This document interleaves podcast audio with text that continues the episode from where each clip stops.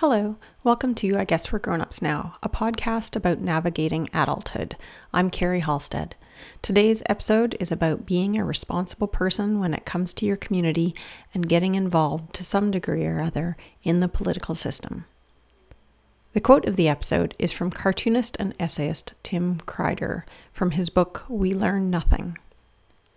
If you manage to make it to some semblance of adulthood, just showing up turns out to be one of the kindest, most selfless things you can do for someone. That statement, I think, applies to just showing up to be part of how your city works. Just show up and vote. Just show up when your city asks for feedback. Just show up and shovel your sidewalk. My acknowledgement of the episode is to my parents. Thanks, mom and dad, for raising me to be a voter, even if you think my politics are wrong now. My guest tonight is Hillary Nelson, a woman I met a few years ago on Twitter. She is sharp witted, opinionated, and funny, and tolerates no bullshit. She is inspiring to me because her interests are varied, and she genuinely likes investigating stuff and sharing what she learns. She looks at things with the goal of finding out what's interesting, where the rest of us just glance and see only the mundane. Case in point, here's our conversation about municipal politics. Links for the things we talk about are at goodstuff.fm slash grownups slash eight. Theme music? Nope. All right, welcome to the show. This is Carrie. Tonight with me we have Hillary Nelson. Hi, Hillary. Hello. Tell us a little bit about yourself. Well, I live in Saskatoon and I have a lot of free time apparently that I spend um, watching municipal politics and talking about municipal politics and thinking about municipal politics basically and talking with other people about things, mostly about the city. Nice. yeah. Yeah, I think I started following you on Twitter because you twit you Twitter, you tweet a lot and Yes. it's usually funny and it's often about the city and and uh, it's interesting to see somebody who's very interested i mean you're not um, directly involved like you're not a city employee you're not on council No. but but you involve yourself which is more than what most people do Yeah, and it's actually kind of funny because like I've gotten more active and stuff on Twitter and like especially now I'm interested in like like Toronto, you know, Toronto city politics and stuff like that. And what's kind of funny is that sort of across Canada there's a bunch of Hillarys in every city. There's like a ton of them who are really good in Toronto and that I follow all the time. And so I'm I don't really feel like I'm an outlier. There's actually these other, you know, smart, funny women who are doing a lot of the same things that I do, or well, way before I started doing it either. So, what's your earliest memory of wanting to be involved in civics or municipal politics or what have you well, it's just like I started working at a place that does uh, we do do some election material, campaign materials, stuff like that, and I also started working with you know people who like to talk about the news and what was going on in the news and that sort of thing. So before I started doing that, I didn't really pay too much attention to the news. I was like 22 and you remember how you were. You're 22 you're pretty much just obsessed with yourself really. And uh, you know where you're going to party next. And uh, so I started reading the news and like becoming more knowledgeable about stuff. And then as you become more knowledgeable about things, people ask you stuff, and which forces you to find out more, you know, answers to stuff like that sort of thing. And then we had you know candidates coming in and calling to order stuff, and so you'd come in and see a little like a little sort of glimpse of how some political campaigns were run. Some were better than others. it was just kind of interesting just to to see like it was just a very totally different lifestyle than what I have and what I grew up with. Even my day job is pretty, you know, like I work nine to five. I go home. I don't do anything. I don't do any work after five o'clock. I go home and shut off. I also kind of got interested. Like I started reading the the city agendas and stuff like that, and it was just sort of a form of homework, I suppose. Like I've I've liked. I'm a good student. I like going to school. I like you know reading and discussing stuff with people and you know hashing stuff out so i was finding out all this stuff from the city agendas that people weren't necessarily talking about there's there's only so much you can talk about in the paper that sort of thing and mm-hmm. stuff that was personally interesting to me so I started talking about that on Twitter and blogging and, and stuff like that, and people writing in letters. Of course, the city council is the one thing I really enjoyed. It's just sort of opened up a way into other stuff. Like you know, I'd, I'd come across something I didn't know about, so I'd look it up, right, and then I knew something about that. So, and then people I'd, would start asking me, well, what's up with this? What's up with the city to this? You know, and so I was became a sort of like unofficial portal. it's like the study group where you're the only person yeah. who's actually studied. Yeah. Yeah. Yeah. Yeah. Well, I was uh, like, I'm the oldest of five too, so I'm quite bossy and didactic as well, which doesn't help. And so people were like, long before this, I was always the one who was like, can you edit my thesis? You know, that sort of thing. I'm used to being a an information point, I suppose. Nice. Yeah, that's interesting. It's interesting that your personality um, sort of found a home in having this kind of role in your community. Yeah, and like a Lenore assistant asked me when I was on CFCR, she's like, "So you're not doing this for money or anything like that?" I'm like, no, I'm not. And a lot of people think I'm kind of stupid because I'm not doing this for money. I'm like, well, I, I, you know, I make enough from my day job that I'm I'm okay, but I don't I don't necessarily use a lot of my brain during my day right, job. Sorry, yeah. bosses. But uh, so all of the extra stuff, like I was reading the agendas and stuff like that, so I had something to chew over in my brain while I would be at work, and like that's, you know, just to talk about throughout the day, so I could keep my brain, you know, occupied. So, how often does Saskatoon City Council put out an agenda? How is that twice a month? or once a month? Well, I'm it's ignorant. Well, they reorganized it this year, so there's a couple of different.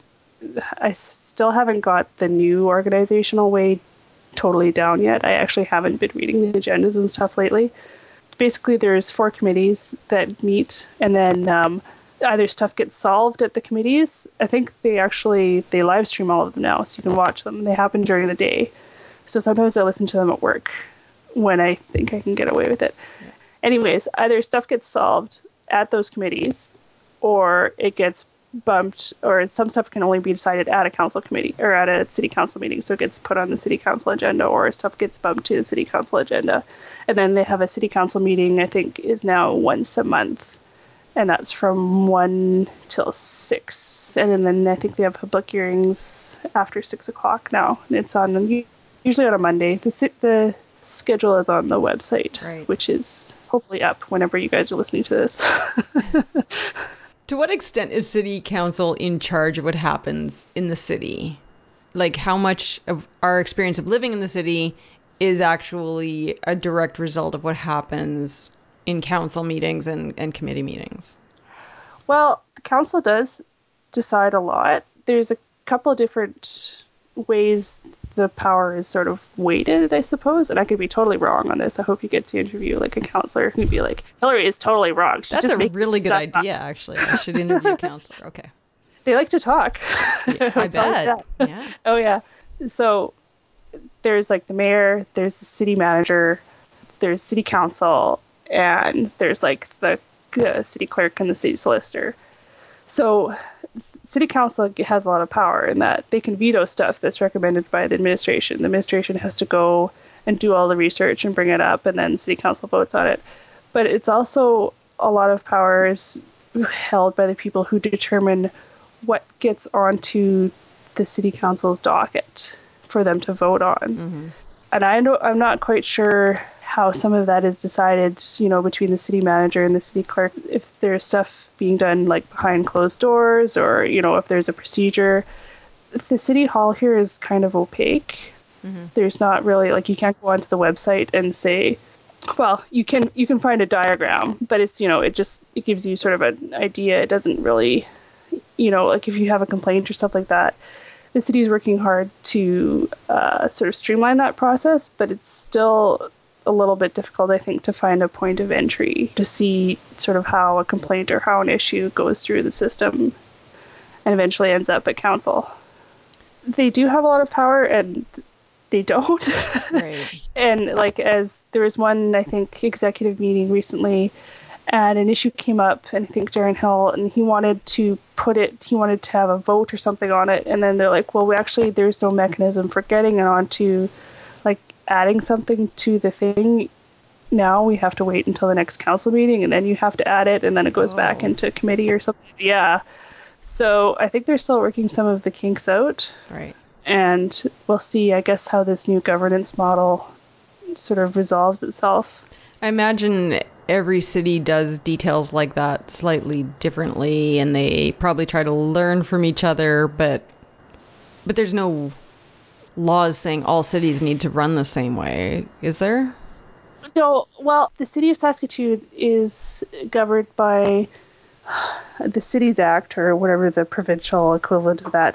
So the province actually kind of lays out to the city like this is what you can legislate on and this is what you can't legislate on and that's right now one of the contentions that the city solicitor is figuring out is whether or not they can control the photo radar thing oh, right Right. Yeah. Yes. So like they're trying to figure out like is that can we have a say in that or is that just provincial domain, you know. So it's it's fairly straightforward in there, but of course the Cities Act can't see stuff, you know, like photo radar or Uber or something like that. So that's why they have the city solicitor to interpret that sort of thing. Hmm. Correctly or incorrectly. Right. so is working through your councilor a good way to get something done, say in your neighborhood? Like if you see something yes. changing. It is. It is. Unfortunately, it is a good way because it's rather hard on your on your councilor. Um, like I'm in Ward One, so I have Darren Hill as our councilor, and fortunately, I feel that I have a comfortable enough relationship with him that I can actually get at least like get some answers or get something put through the system because he's quite persistent with the administration. I hear Right. but some councilors are definitely more accessible than others and also it depends too on what sort of circles you move in i suppose is is Right. the way to put it Right.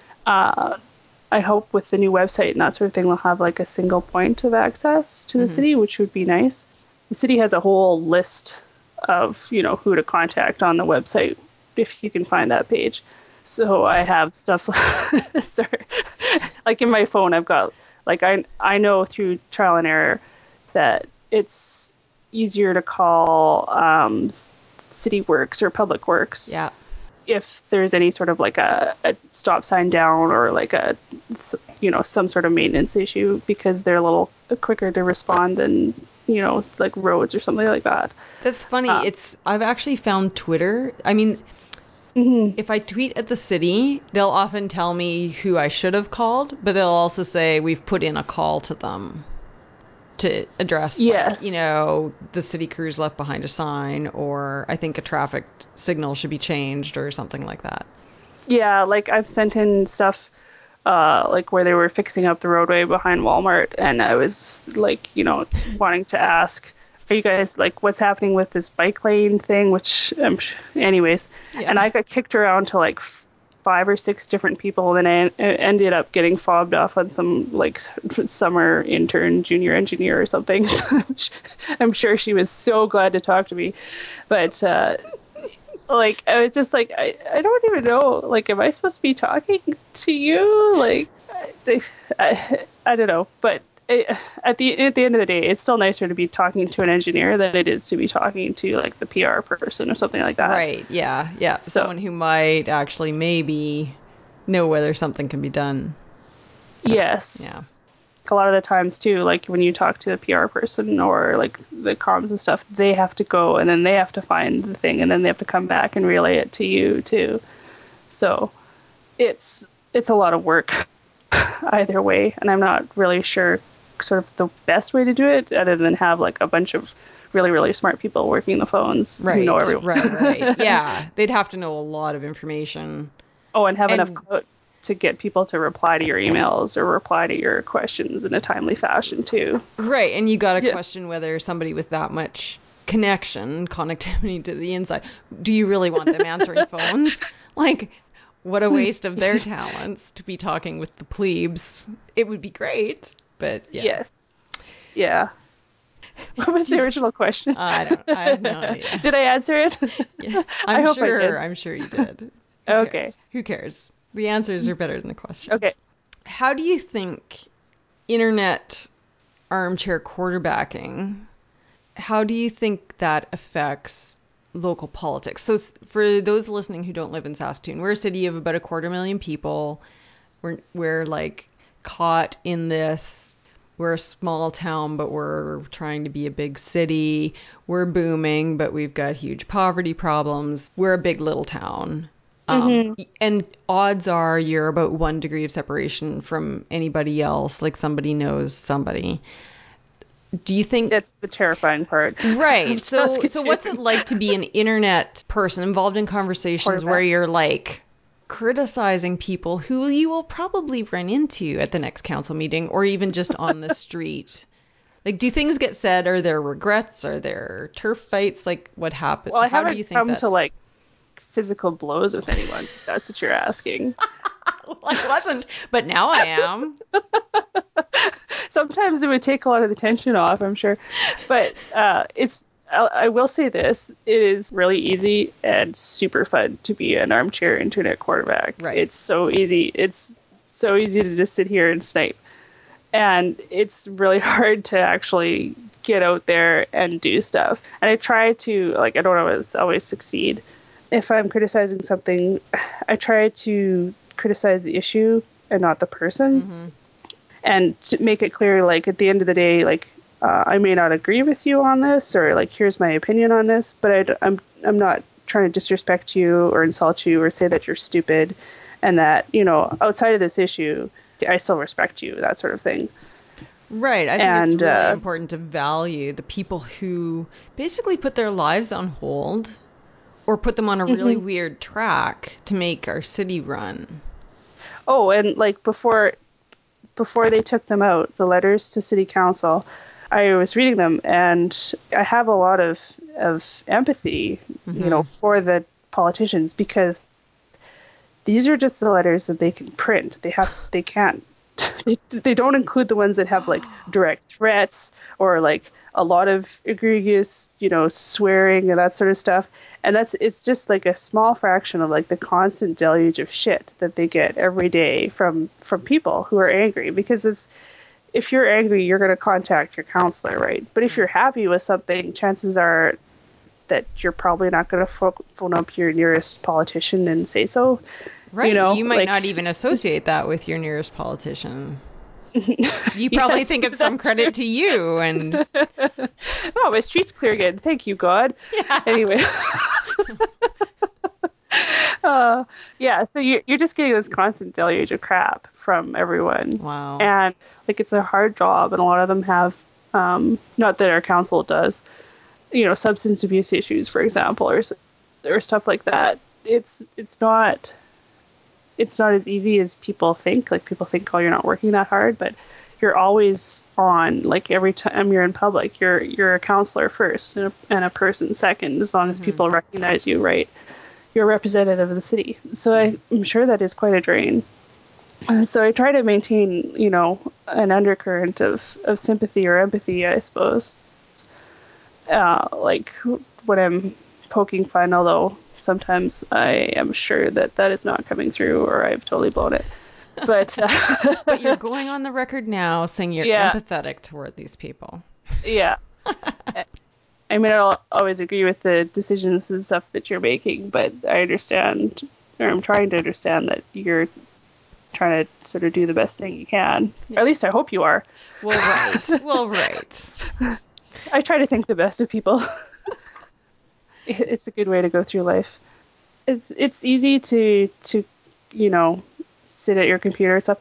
Even just going to the meetings and talking and just observing at the meeting you can see a lot of stuff that you wouldn't if you were just like listening to it or watching it online and uh, it makes you a bit more polite and of course i you know run into some of the councilors outside of meetings and that sort of thing so you're able to kind of see them as as people and not just this person who is trying to ruin the city and spend all of your hard-earned tax dollars Right. I- Yeah. they're very nice people. Like I made the point of going to a town hall meeting I don't know, about a year ago or something, I think. And and it really did. I mean, I don't think I regret how I voted last election, but it mm-hmm. did give me a better personal connection with the mayor and my councilor.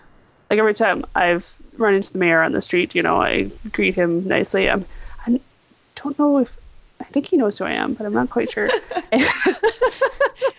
Much like the rest of his relationship with Twitter, I'm sure. But yes. well, I don't have I don't have a picture in a lot of stuff, so I don't know if if people really recognize me just off the street. Right. I Guess We're Grown Ups Now is sponsored by Campaign Monitor. Campaign Monitor enables goodstuff.fm to create beautiful newsletters, and working with them is fun. If you need to set up a newsletter for yourself or a client, Campaign Monitor is the way to go. Campaign Monitor features Canvas, an easy to use builder for creating email newsletters that look great everywhere, including on mobile devices. Thousands of their customers are using Canvas to reinvent what they send. Try creating a template for free at campaignmonitor.com/canvas. Thanks to Campaign Monitor for sponsoring good stuff and I guess we're grown-ups now. When was the first time you voted?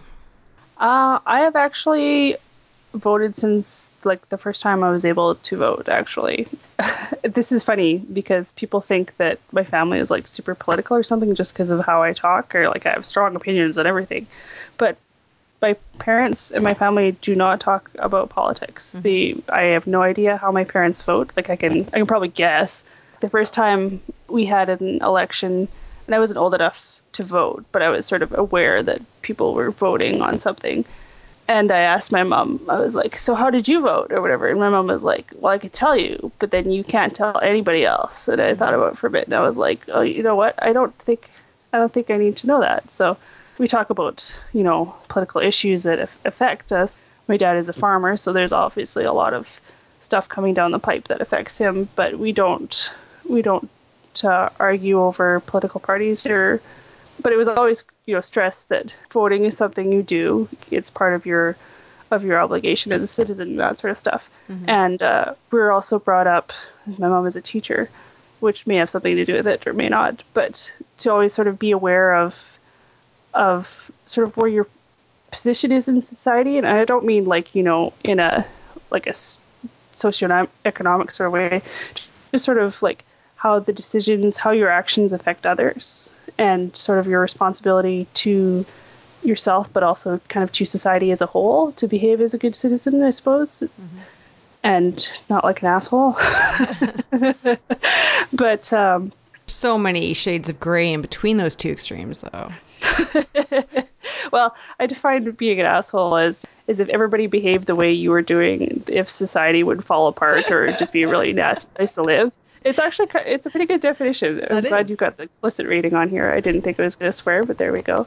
So I I noticed it a lot, especially you know like I'm driving to work today, and uh, I'm sure a lot of people have seen this, but I don't know if it's a it's something that's happening now from our society becoming more individualistic, or if it's just something of you know me getting older and, mm-hmm. and telling people to get off my lawn but it seems that like people are, are very focused sort of on themselves first and not necessarily on the greater good. Yeah. So, anyways, where was I going with this? I think uh. um, just a note about that. I think it's always good when you encounter somebody who's clearly thinking of themselves first to try to not generalize that to whether society is thinking of themselves first that to recognize that this is just an instance of that person thinking of mm-hmm. themselves first. And and just going okay they're thinking of themselves first. Let's not you know slather generation x or or the baby boomers with the same paintbrush as what this person is clearly wielding um, okay. You know what yeah. I mean? Like, yeah. if we just deal with this instance as an instance, I'm not a sociologist. I cannot observe, I cannot make claims about how everybody is. But that guy just cut me off, and he's jerk. Yeah. Well, see, I'm still working on that. I. I just turned 30 this year, so I'm still like that person cut me off. Society is going to hell, and nobody can do anything anymore. Nobody can make a sandwich. So I'm still, you know, working on not judging people as a group. Uh, learn whenever me, possible. learn learn from me. Oh, it's much I, easier this way. My husband is much better at this than me, so he's definitely been a, a sort of calming influence on on me being a jerk.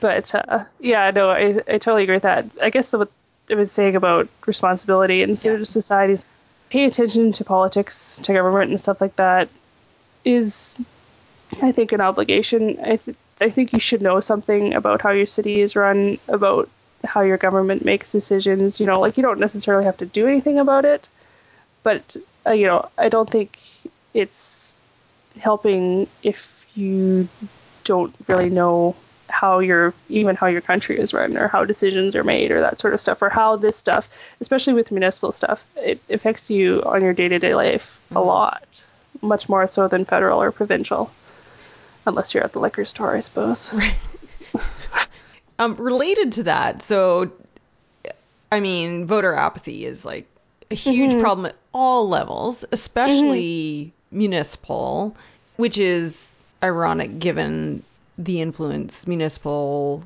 affairs has on our day-to-day life. Do you think it's better to vote even if you're not necessarily knowledgeable and haven't done your homework in a in in an election or if if you know nothing, if you haven't educated, is it still worthwhile using your vote? That's a good question. I haven't really thought about that. Like what I do think about apathy I find it hard. I mean, I try to vote yeah. every every chance I get. the first time I voted, it was about a week after I turned 18. I was living in this tiny town in Saskatchewan and and we were voting for mayor and one of the things mm-hmm. on the ballot was whether you would be allowed to snowmobile in town. hey, I think I went to school in that town, a very similar town.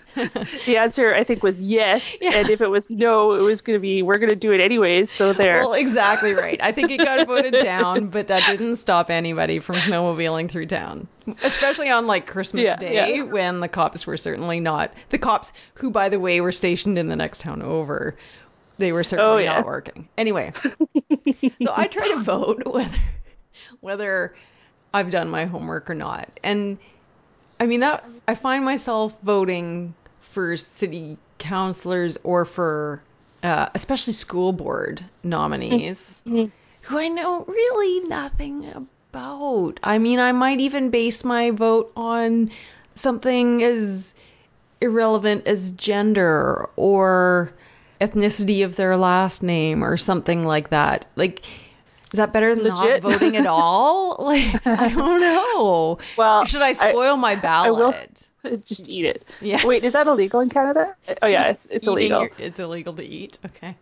Yeah, I think Good you can know. like write on it or something, or be like, you know, write in Justin Bieber or something. If, uh, yeah, I I won't say that I haven't sort of guessed a couple times, especially on the school board thing, which is terrible because the school board actually oh controls a lot like half of your taxes go to the school board, like to education, right? Yeah. Yeah, like which is a crazy amount of money. Like half of your people don't realize this too. Like uh, thousands like of dollars a year. Yeah. Whereas you're sending half, pennies to like the war effort in Afghanistan. Yeah. Like, half of your half of your property taxes go goes towards education. The other half goes to the city. So you think you're paying the city for all this stuff, and it's like, well, really, just half of your stuff is paying for all of your city services. Yeah. Or half of your taxes. Anyways, um, I won't say that I haven't like at least at least try, especially with the internet. I at least mm. try to make a good faith effort to to find out who I'm voting for. Even when I was in university and I was like totally obsessed with just like going to class and then you know, guys. Even in university, I would at least try to get my hands on a copy of the paper and because I was like as a good student, right? Like you have to do your homework before voting, so at least like cram for like five minutes before the, before you go to the polls on you know the basics right. on each person's uh, sort of position, I, I guess, or or history background. As to whether it's a good thing to vote if you don't know anything, well, first of all, I would say like please try to find something out. Like even when I was you know first able to vote and we lived on the farm and have no internet, still have no internet, I was able to at least read the paper that would have like you know the positions of everyone in a big chart or however they did it. At least try to find something out. If if you if you can't or you're not able or you don't want to, I think you should still at least go out and vote, even if you spoil your ballot or something like that, because it's it shows turnout and turnout can be spun a number of ways. Mm-hmm. There are some political parties that they know they benefit by actively discouraging people to vote and by driving down turnout and stuff like that. Right. So even if you're turning out and you're kind of ignorant, which is fine, or you just you spoil your ballot or you, you don't vote for anyone, I think it's still better than not doing it at all because if you don't vote at all, then abstaining your abstaining thing can be interpreted or can be spun any number of ways by the people in power or the people not in power. You know, the whole silent majority straw man, which I dislike. That's my position, you know. But I would say first, you like it's pretty easy to get information now on on candidates and you can usually figure out on apathy and stuff like that. Um, I think with a lot of the things is that people assume that first they have to kind of convince you that that politics is important or that you should vote. And i just skip over that. I just start talking about politics and or like issues and stuff like that. And it like i've run into people like you know i even had i had a 17 year old in job chat with me at work. The parliament hill shooting happened that week right. and she's like this you know 17 year old high school girl like you remember how we all were kind of at a small town high school and you're just just figuring out how you're going to leave and and get your life in order and that sort of thing. But even then, uh, we were talking in a measured, you know, adult way about how this issue affects us and structural things and like mental health supports and all comes around to impact you in a certain way. And I think some people would have looked at her and said, "Oh, you don't look like you're interested in this sort of thing." But I just mm-hmm. assume that everyone is interested. And most people are. Even some of my friends or my siblings or whatever are like, oh, I don't care about politics. And I'm like, well, politics is just gossip.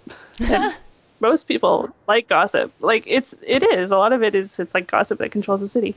So I just sort of you know, ignore that first question that I have to persuade people to be interested in. I'm like, well, I'm interested in it and I can talk to, to you about it in an interesting way, I hope which will make you interested in it. It can be like really super dry if you want it to be, but it doesn't always have to be that way. So that's my position on on apathy. That's awesome. Yeah, no, I think that's a good point. Like people say they don't care about politics, but mm-hmm. They do. They just call it something else. Well, and a lot of the stuff too, it's easy to get jaded, especially if if you just read, you know, a certain point of view, or it's easy to just say, oh, not this again, oh, not this again, oh, not mm-hmm. this again. And a lot of the stuff is quite nuanced. And there's actually a lot of good uh, Canadian politics books coming out too. People think politics and history is boring, but it's not if you're reading the right stuff. yeah, I think it's going to be interesting to see how the um, the sexual harassment you know, mm-hmm. complaints on Parliament Hill is going to shake out. I think Jian Ghomeshi did us all a huge favor. Oh, That's man. a terrible way of phrasing it. But um, shit is hitting the fan in a big, big, interesting way in a lot of different arenas that I don't think we're prepared for dealing with, like curtains being thrown back. Mm-hmm. And I think Parliament Hill is definitely one of those. Yeah, I think, and more and more people are coming out. Like, I was it Sheila Copps today mm-hmm. was talking.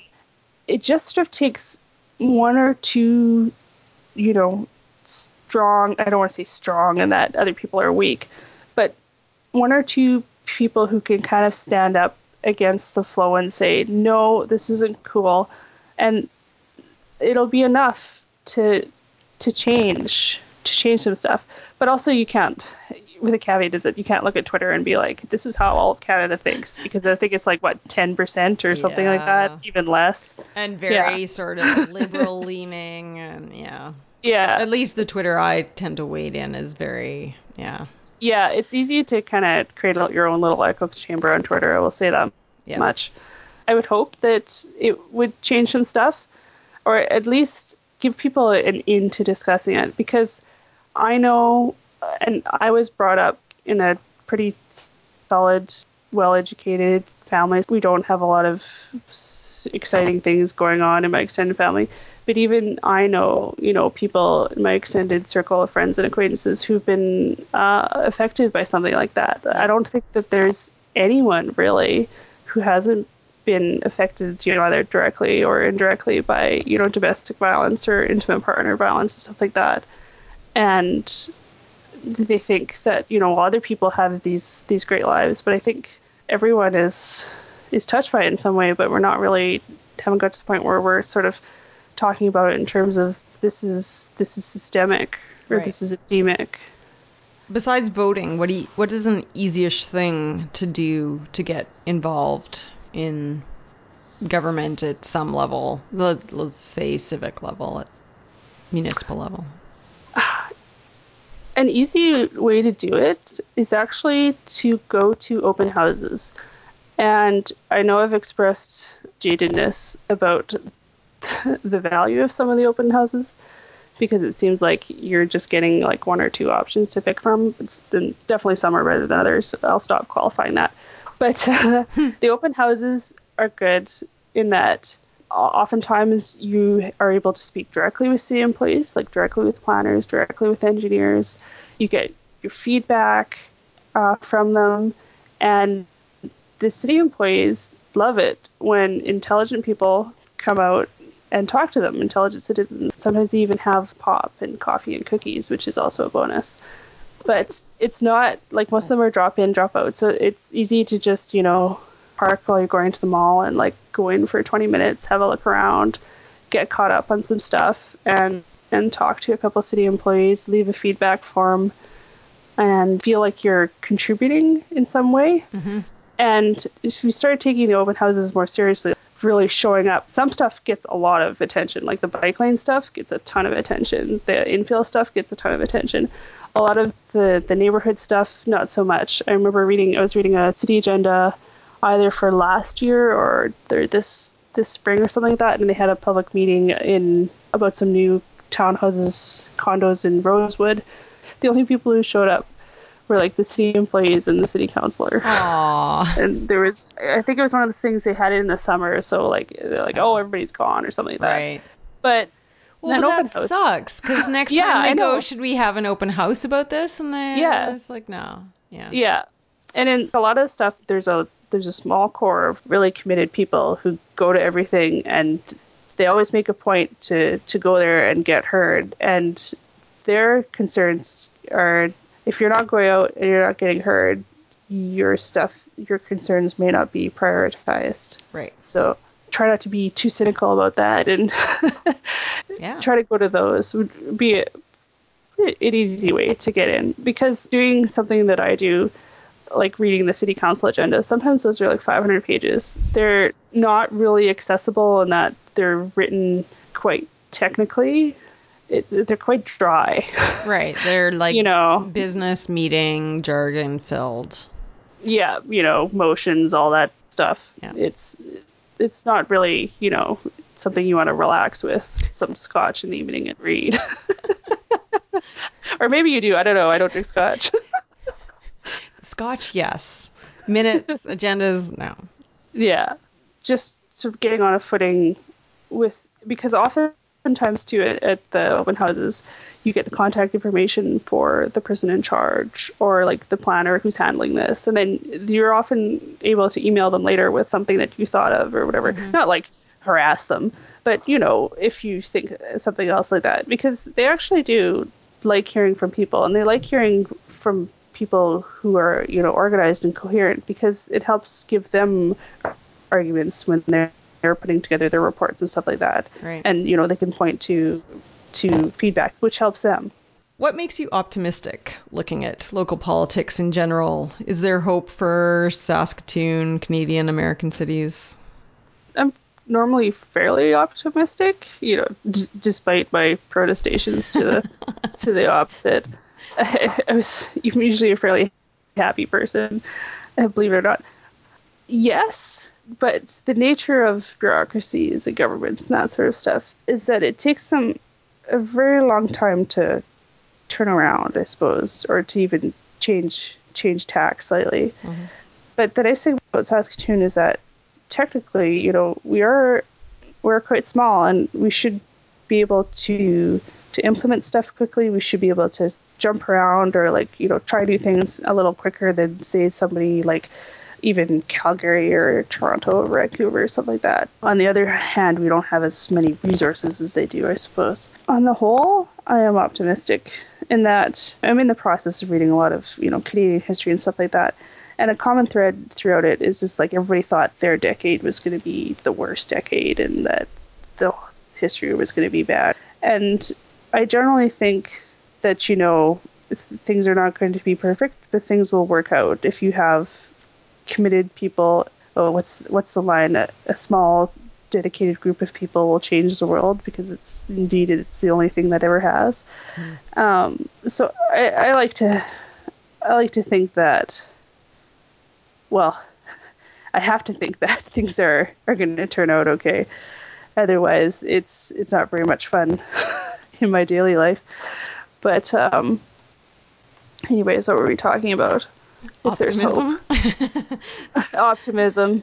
Well, you can you can kind of see it too in Canada, like on a federal level, when you have leaders talking about hope and you have leaders talking about fear and you can see that people are motivated by fear, but the effects of talking about hope and using a hopeful outlook, I think, are resonate more and sort of I think speak to us more as, as Canadians on a longer term basis. That, that, we can we can be forced to do so quickly out of fear, mm-hmm. but in the long run, we move the the arc bends towards hope, I suppose. Mm-hmm. well, nobody wants to live in a country governed by fear. You know, it, it's not very enjoyable. Right. But of course, you also have stuff from history. This is this week was the anniversary of the Berlin Wall coming yeah. down. Yeah. And you know, people. When did that come down? 1989. 89. Yeah. You know, people in 1987, they thought the wall was going to stand forever. Forever. Like, oh, this yeah. was going to be this is how things will be in the future. And for them to say, like, you know, two years from now, this wall is going to be gone, they may not have believed you. But so you think that this stuff is permanent or this is how it's always going to be. Uh, things can change clo- slowly, but things can also change really, really quickly too. Right.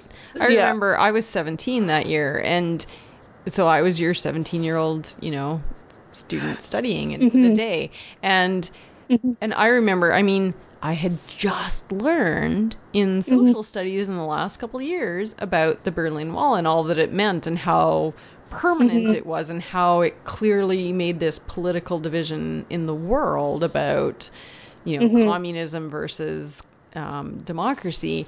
And the notion that that was basically over or forever. Well, I then it seemed like it was over. Now it just seems like it was kind of changed suddenly. um, yeah. But I mean, that's that is huge.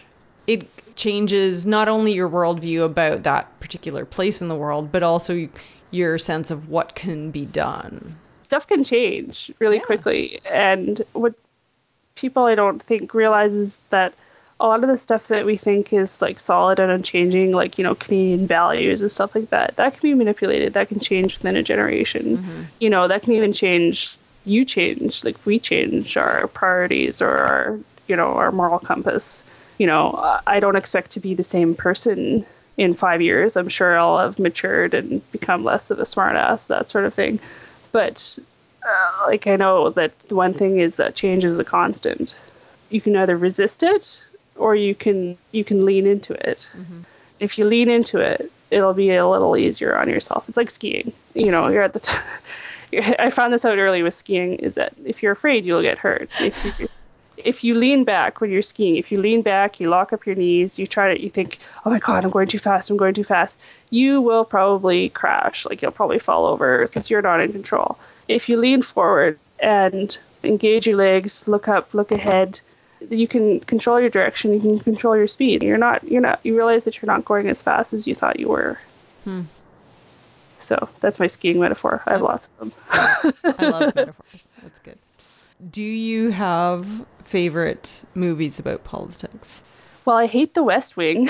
I'm gonna get so much hate mail for that. I'm gonna get so much hate mail. I don't like Aaron Sorkin. I don't think he can write women well. I found all of his women super annoying. Right. So I stopped watching it. Uh, anyways, also, his guys are annoying too. I did like Sports Night, I suppose. Anyways, political stuff. Probably my favorite political movie is In the Loop. In the Loop. I don't know that Which, one. Uh, it's based on the British uh, shorts TV shows with the current guy who's Doctor Who. He plays um, Malcolm Tucker. What is it? It's called In the Thick of It, and it's just this horribly funny black humor, like just this incredibly depressing look at behind the scenes at British politics. It, it's actually a, British politics is a little similar, more similar to ours. Uh, In the Loop is an American version of that. It's a movie and it has the same guys in it and like James Gandolfini and stuff like that, and focus I think on the discovery of WMDs in Iraq, mm-hmm. and it's just it's just this farce, and apparently it's not really too far off of what actually went on behind the scenes. It's just a lot of people running around and like people making up reports and leaking stuff, and just like these petty little political battles, and it's screamingly hilarious and also terrifying in the fact that it might actually be somewhat accurate. I am sure you could find it. I forget yeah, what year oh, yeah. it came out. I'll put a link to it in the show notes. Yeah. yeah, there's also a lot of swearing in it, so don't watch it with your children, I suppose. or your parents, depending on what kind of family you have, yeah. Yeah, might be a little awkward. Did you ever see Dave? I think I saw the previews for that, but I haven't watched it. It's actually super good. It's kind where... of interesting. It's where a guy who's a an impersonator of the president gets a job in being the president because the president's fallen into a coma after having sex with a prostitute. oh dear. So his, so the staff hire this impersonator to be the president for a while. And so it's this oh normal guy. Oh yeah, it sounds like a comedy, but it's only kind of a comedy. Like it's actually an interesting look at the disconnect between being a politician and being a real person. And you're not not actually a real person. right. Like the president in yeah. this movie was not a real person. His life was a complete sham. And so it was easy for this impersonator Dave to step in and be him because because both guys were just acting being the president. Made you think too much about perhaps the the qualifications of your leaders, I suppose. Yeah. Oh, yeah. To- I mean, let's not think about who the American presidents are. Um, anything else? Any other important points you want to make about being a good, responsible citizen? Clear your sidewalk if you have one. Just think about, you know, being a good citizen. I like, well, just driving. Like, I, I drove to work today, and just the ways in that people are just trying to run around and cut each other off and all that sort of stuff just to gain, you know, a couple seconds or something like that. Yeah. And I think maybe we'd be all be a little bit better if we could just sort of relax and step back and I don't know, see the larger picture. I don't think this will ever happen. Like I said before, sort of seeing how you fit into the larger framework of a city and, and how that functions when you're functioning as a unit, I suppose. How very mm-hmm. socialist of me. Carrie's yeah. communist view. yeah. I um I remember commuting in Toronto. I lived there for a decade and my road rage, which I was really prone to the first few years I lived there, but it subsided mm-hmm. a lot when my mantra at four way stops became we're all in this together.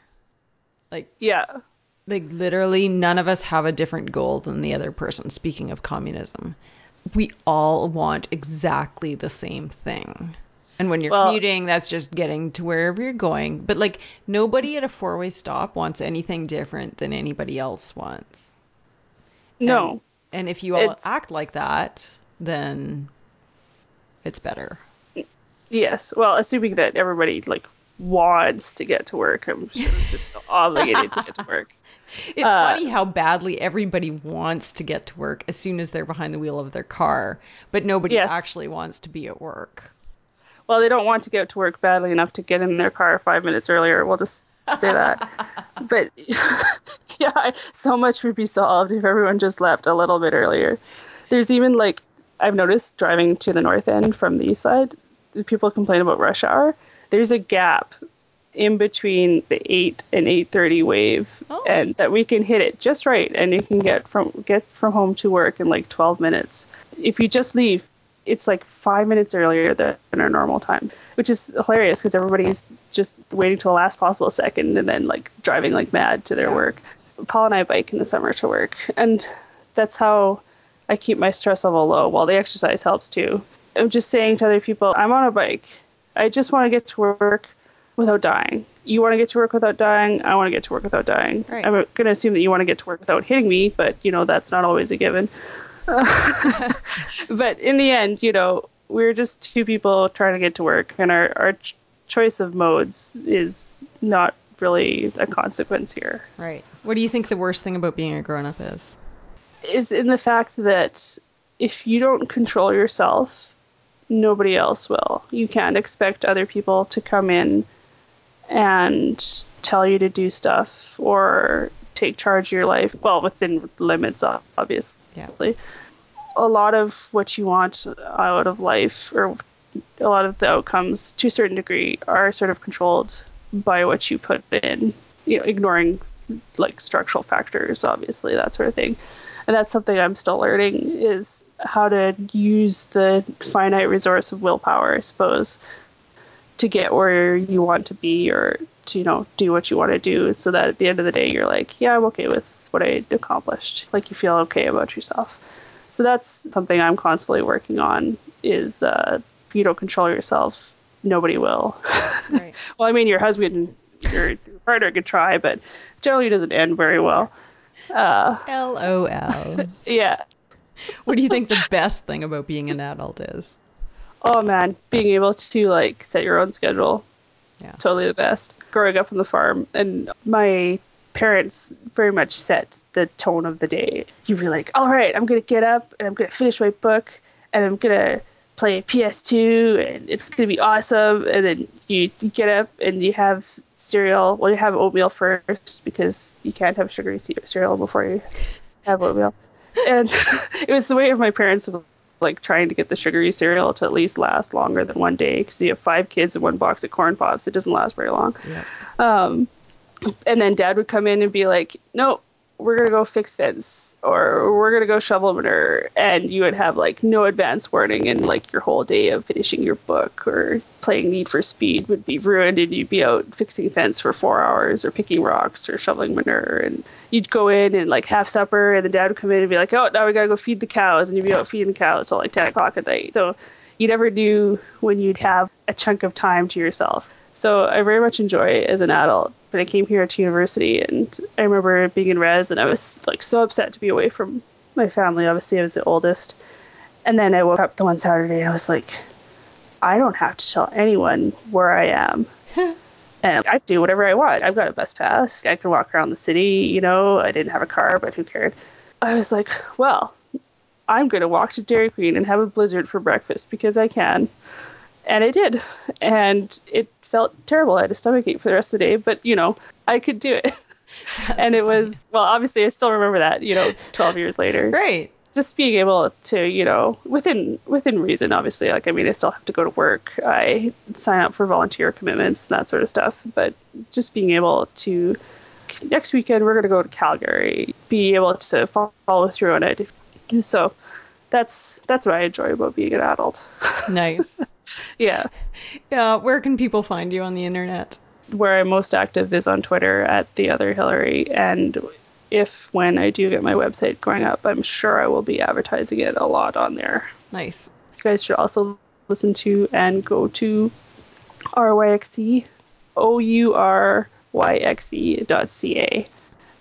It's a Saskatoon focused or, or themed urbanist site discussing urban urbanist uh, sort of principles with a Saskatoon flavor Nice. is the way to put it. Yeah, and the podcasts are really good too. Jordan and Sean do a really good job of bringing in interesting people to talk with and about the city and some provincial politics too.